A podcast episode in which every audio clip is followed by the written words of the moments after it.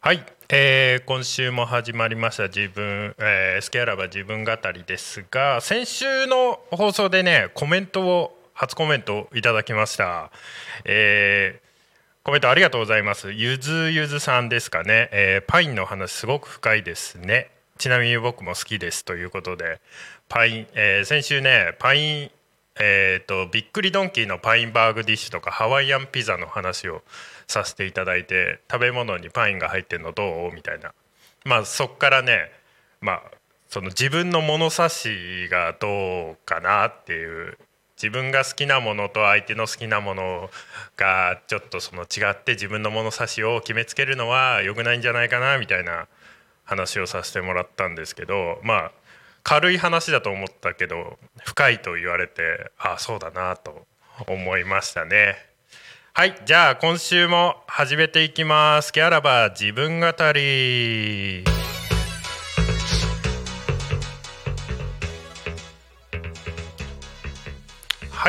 えーこの番組は「嫌われ者の代名詞」という自分語りおじさん、えーまあ、いわゆる山倉優也が、えー、と一人で喋ったりゲストを招けたらいいなだったりリスナーさんからの質問で助けていただけるような雑談系の30分をお送りしたいと思います。はい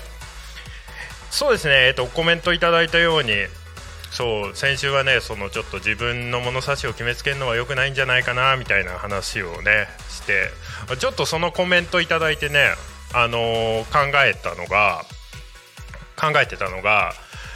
あのー自分冷めたコーヒーが好きなんですよ。あの作業とかしてて作業始める前にコーヒー入れて作業に集中しちゃってコーヒーが冷めちゃってまあ美味しくないじゃないですか。その美味しくないまずいコーヒーっていうのが好きなんですけどなんかそれってちょっとちぐはぐだなっていうことを考えたことがあってまずいっていうマイナスイメージとそれが好きみたいなプラスイメージなんかそこの差ってちょっと面白いなっていうのを考えよくわかんないことを考えてたことがありまして、まあ、美味しいから好きみたいなのって素直で分かりやすいと思うんですけどそのまずいっていうマイナスイメージと好きっていうプラスのイメージ。で多分ここのその言葉のイメージ感っていうのもやっぱり人それぞれっていうのを感じることがありまして例えばねパクチー丼とかめちゃくちゃ臭いパクチーとか多分言葉のチョイスの仕方が下手なんだと思うんですけどそれは。パクチー丼とか好きなんですけどだからなんか人になんか言葉でものを伝える時にそのイメージその人が思ってる言葉のイメージと自分が思ってる言葉のイメージの温度差っていうのをやっぱこうラジオにする時にちょっと意識した方がいいのかなみたいなのもちょっと考えたりもしましたね。はい。そんなことを考えてました。ゆずゆずさんコメントありがとうございます。まあぜひ皆さんもコメントをどしどし募集しております。はい、まあ、今週のテーマは、えー、と当番組のテーマというかテーマっていうものを大して決めてはいないんですけども最近ちょっと YouTube で懐かしの動画を見たんでその話をしようかなと思いまして、ま、先週デジタルもデジモンの話もさせていただいて、まあ、ちょっとその、まあ、こっちラジオ界隈であの面白かったって言っていただけたことが多かったのでそれ関連でっていうことでちょっと YouTube でね懐かしの動画を見てたんですよ。まあそれは何かって言いますとあのボーカロイド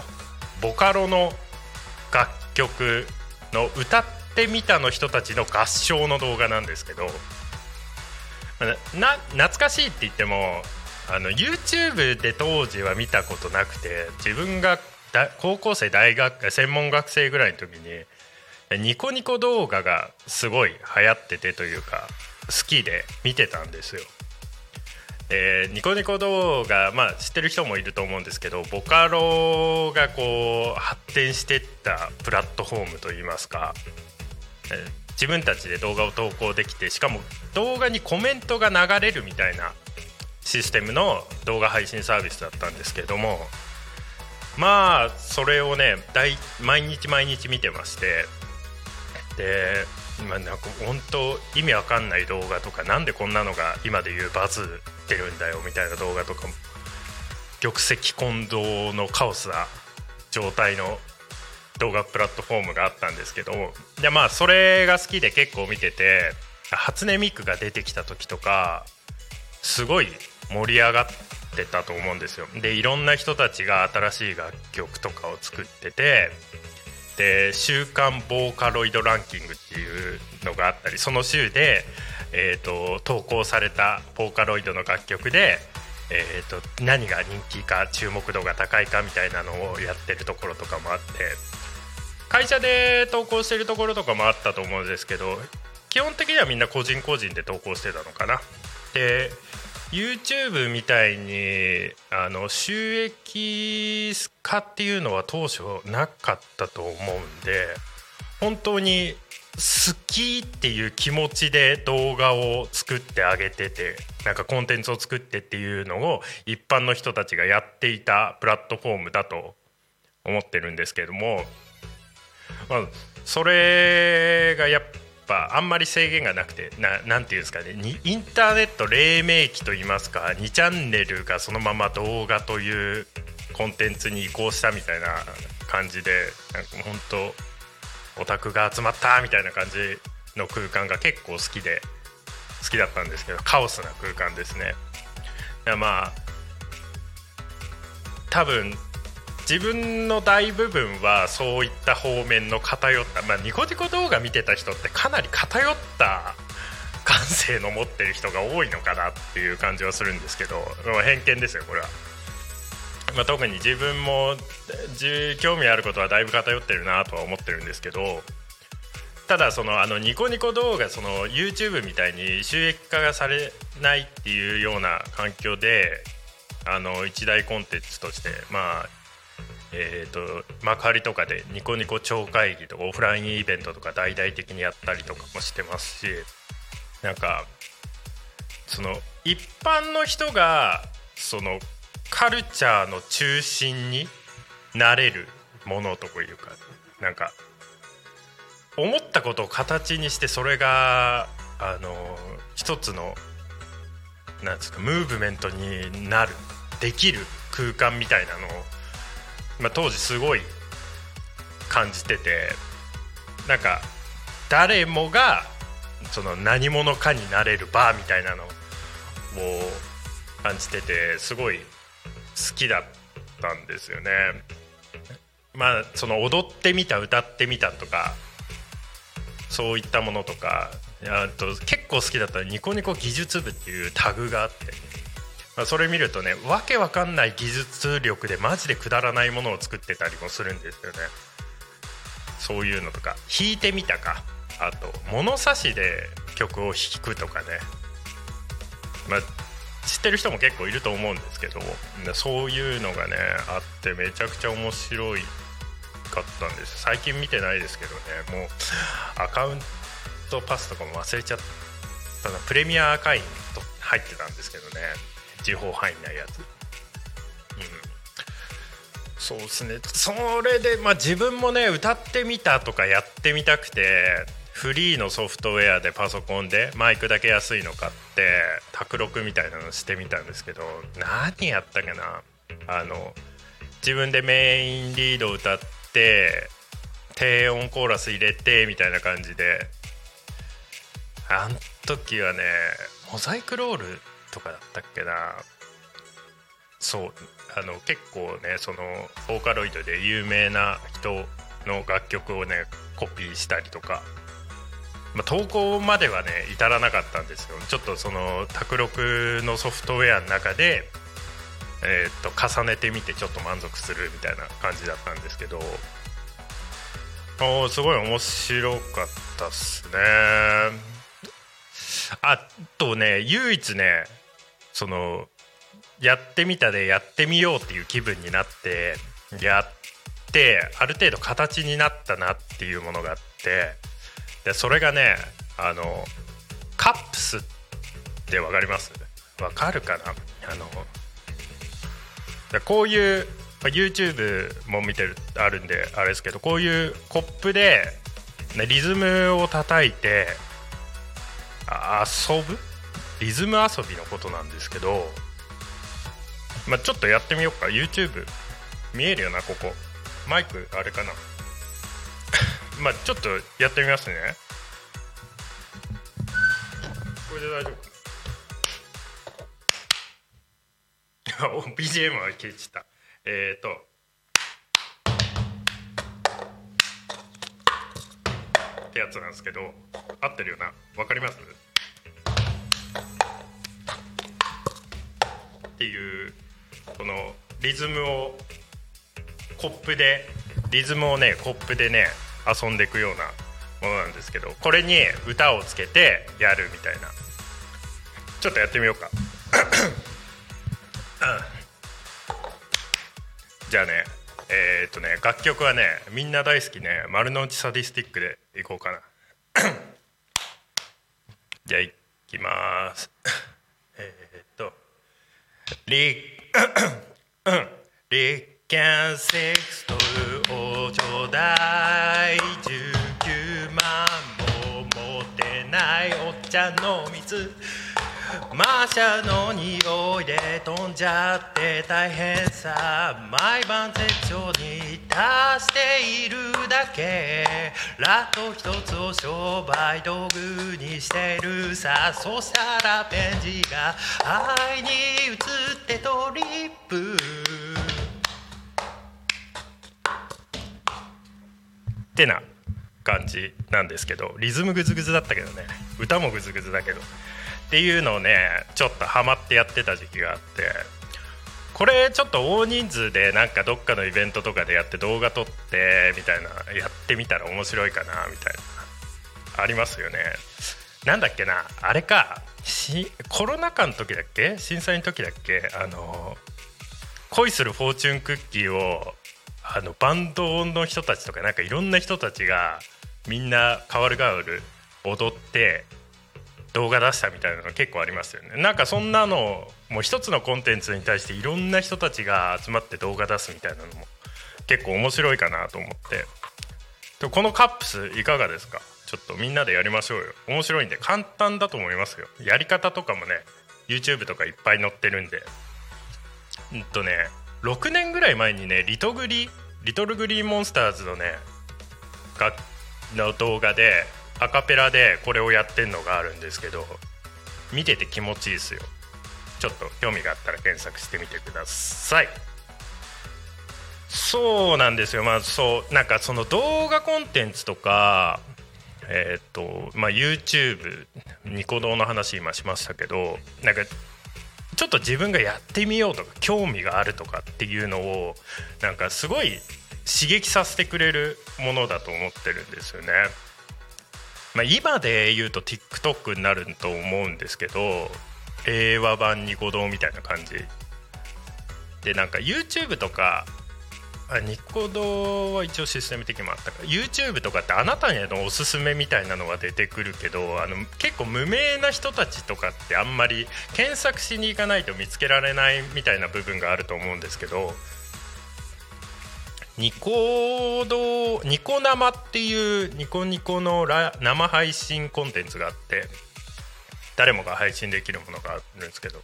それはねニコニコクルーズっていうなんか30秒おきにね今配信してる人のところを自動で回ってくみたいなシステムとかあって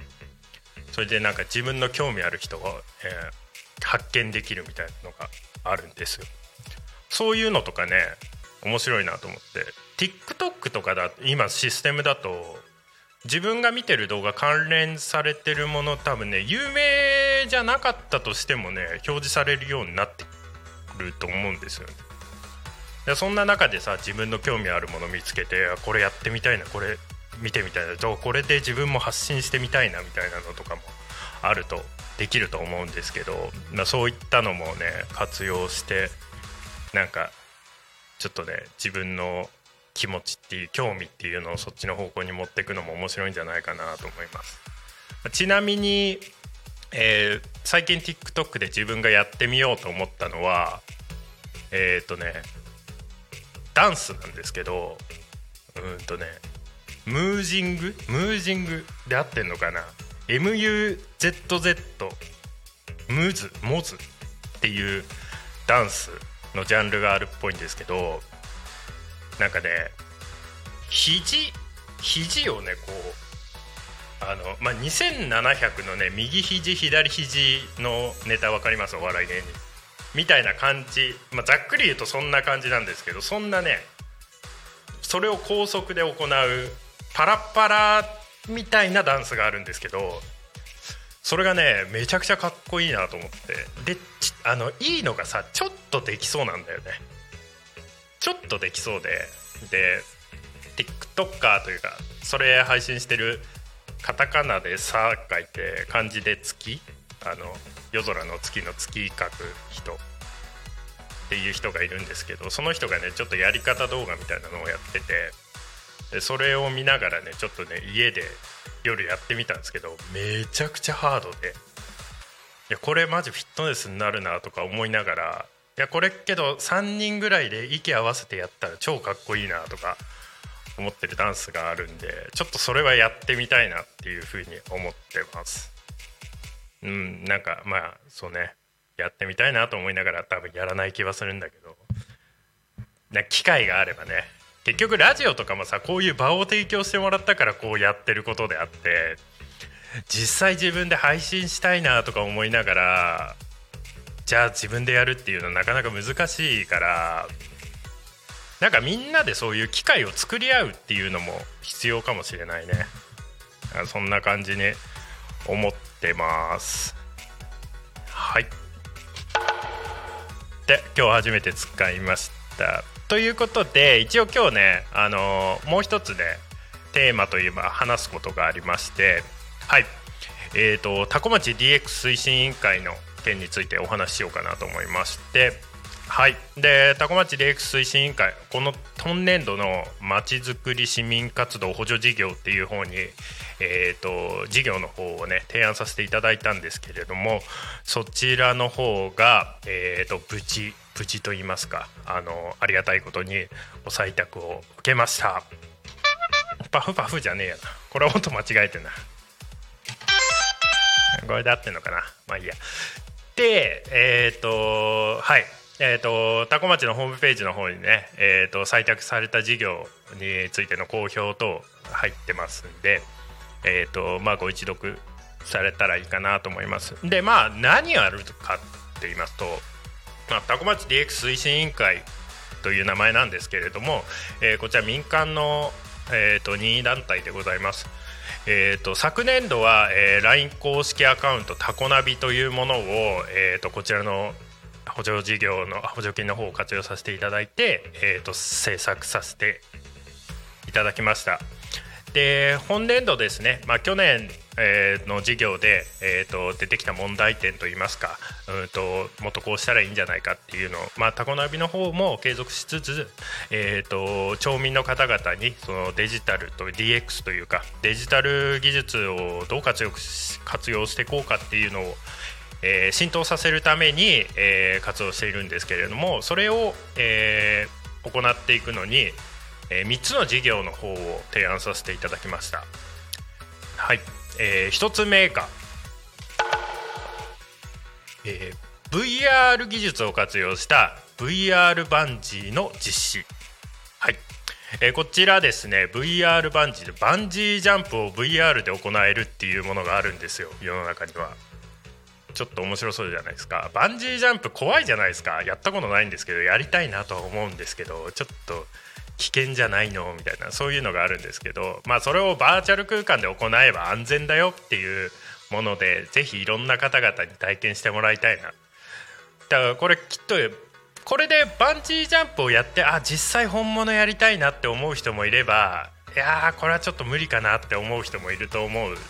でそれで実際、えー茨城の龍神大橋とかでできますんで実際行く人もいればっていうかいろんな形で波及していくと思うんですけれども、まあ、こういったところからね VR とかデジタル技術っていうところに、えー興味を持ってもらおうっていうのがまず一つの事業で今年度、えー、いきいきフェスタの時に、えー、そちらを、えー、実施したいと思っております。えー、日本では日本というか、えーと、常設されているところとしては東京タワーと大阪のアベノハルカスででしかできないものですね。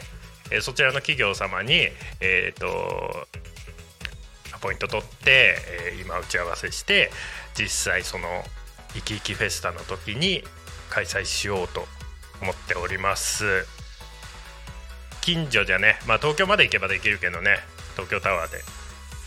この辺ではなかなかやってない授業だと思いますのでぜひ楽しみにしていてください。そしてはい次の授業が、えー、各世代におけるインターネットリテラシーの向上のためのセミナーということで、はいえーと、いろいろねちょっとそのネット上で炎上とかってニュースとかあるじゃないですか。えっ、ー、とスシローとか、えー、ありましたよね。最近とかだと。でまあそういったところでまあ若年層に対してはそのインターネットにおける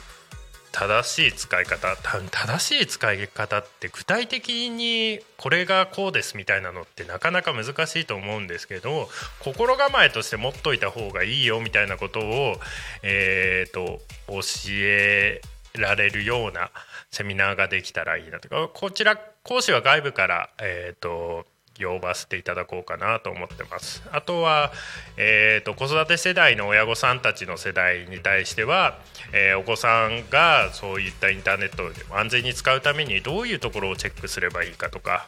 例えば家計とかその仕事うんと私生活家事育児っていう部分で便利になる活用の方法それに対して注意しなきゃいけないことみたいなところを教えられたらなとそして、えーと、シニア世代っていう方に入る方々にはそのスマホとかちょっとわからないとかインターネットちょっとよくわかんないよみたいな人たちには、えー、そのインターネットを使うのではなくインターネットを活用してどうすればいいか。インターネットに触れなくてもデジタル技術をうまく自分の生活に生活に取り込めるような、えー、使い方みたいな。あとあとは電話とかメールとかネットとかの詐欺被害とかそういったものに、えーとから注意する方法みたいなのとかも含めてセミナーとしてできたらいいなと考えてます。はい。これが一応2つ目の授業で考えております。はい。で3つ目ですね。はい。こちらが、えー、タコ町出身のイラストレーターさんに、えー、タコナビの LINE 公式スタンプを制作していただきます。えー、こちらがですね多古町出身のイラストレーターの松田光さんっていう方がいらっしゃるんですけどご存知の方もいらっしゃるんではないかなと思っております、えー、結構そこそこ有名です、えー、ビレッジヴァンガードとか島村楽器とかでグッズ販売されてたりえー、VTuber の、えー、グッズ作ってたりとか。最近ですと V シンガーバーチャルシンガーの、まあ、要するに V 用語でいうお父さんお母さんだったりしてます。要するにうんと言っていいのかどうなのかちょっと V 界隈は怪しいところである。要するにキャラデザね。キャラデザした方にはなってます、えー、結構そうタコ出身ってことを知る前から自分存じ上げてたんですけど可愛いイラストを描く方で好きなんですよね。空気感がちょっとラフな感じで空気感が好きで。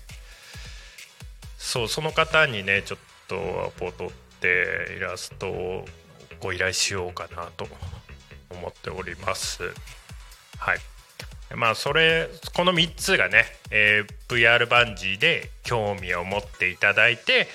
セミナーで、えー、学んでいただいてで LINE スタンプを活用していくっていう。そのこの3つを、えーと、の相乗効果によってうまいあのデジタル社会の浸透を皆さんが進んでいくっていうようなことを今回ね市民活動の方に提案させていただきましてあのありがたいことに採択をいただきました。なのでねなんか、まあ、これから動き出していくんですけれどもそう。まあこういったね提案の内容とかもね委員会あのそのック推進委員会の方で考えてあの提案してる段階ではありますので今あとはそのタコナビの方からねもっとこういう風にしてほしいとかセミナー内容こういうのが知りたいよみたいなのとかもねあの LINE 送っていただければねそちらを反映したものになっていけると思いますのでぜひそちらの方もよろしくお願いいたします。そうやっぱりさそういろんな興味を持ってもらうところの入り口っていうのはいろんなところにあると思うんで、まあ、最初の話でいう動画っていうところは一番ね、あの分かりやすいところではあると思うんですけれども、うん、そういったいろんな興味を持ったり、あのそういうのを発信できる場であったりっていうのをタコ町にもっと作っていけたらなと。あとはそのいろんなある団体とか人とかっていうのもとうまくね関わり合ってねあのー、いいムーブメントを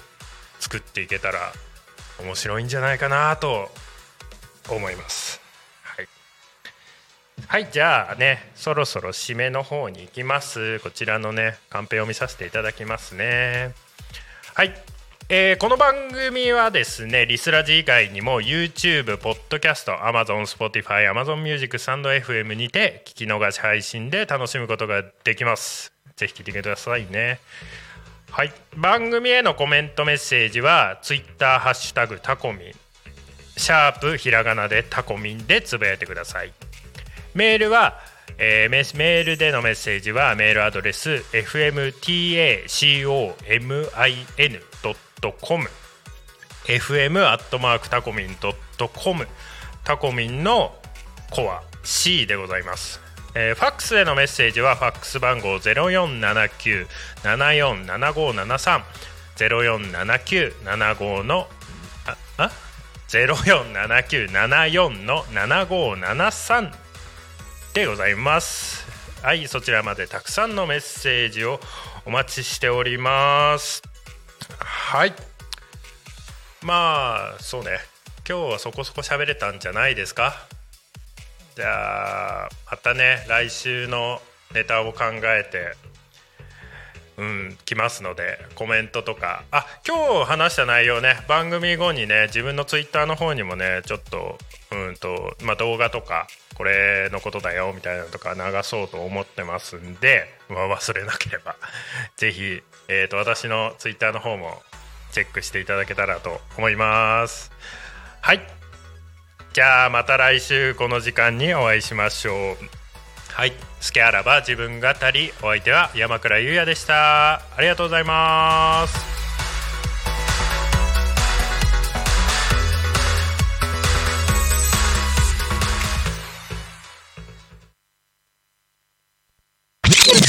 タクミ FM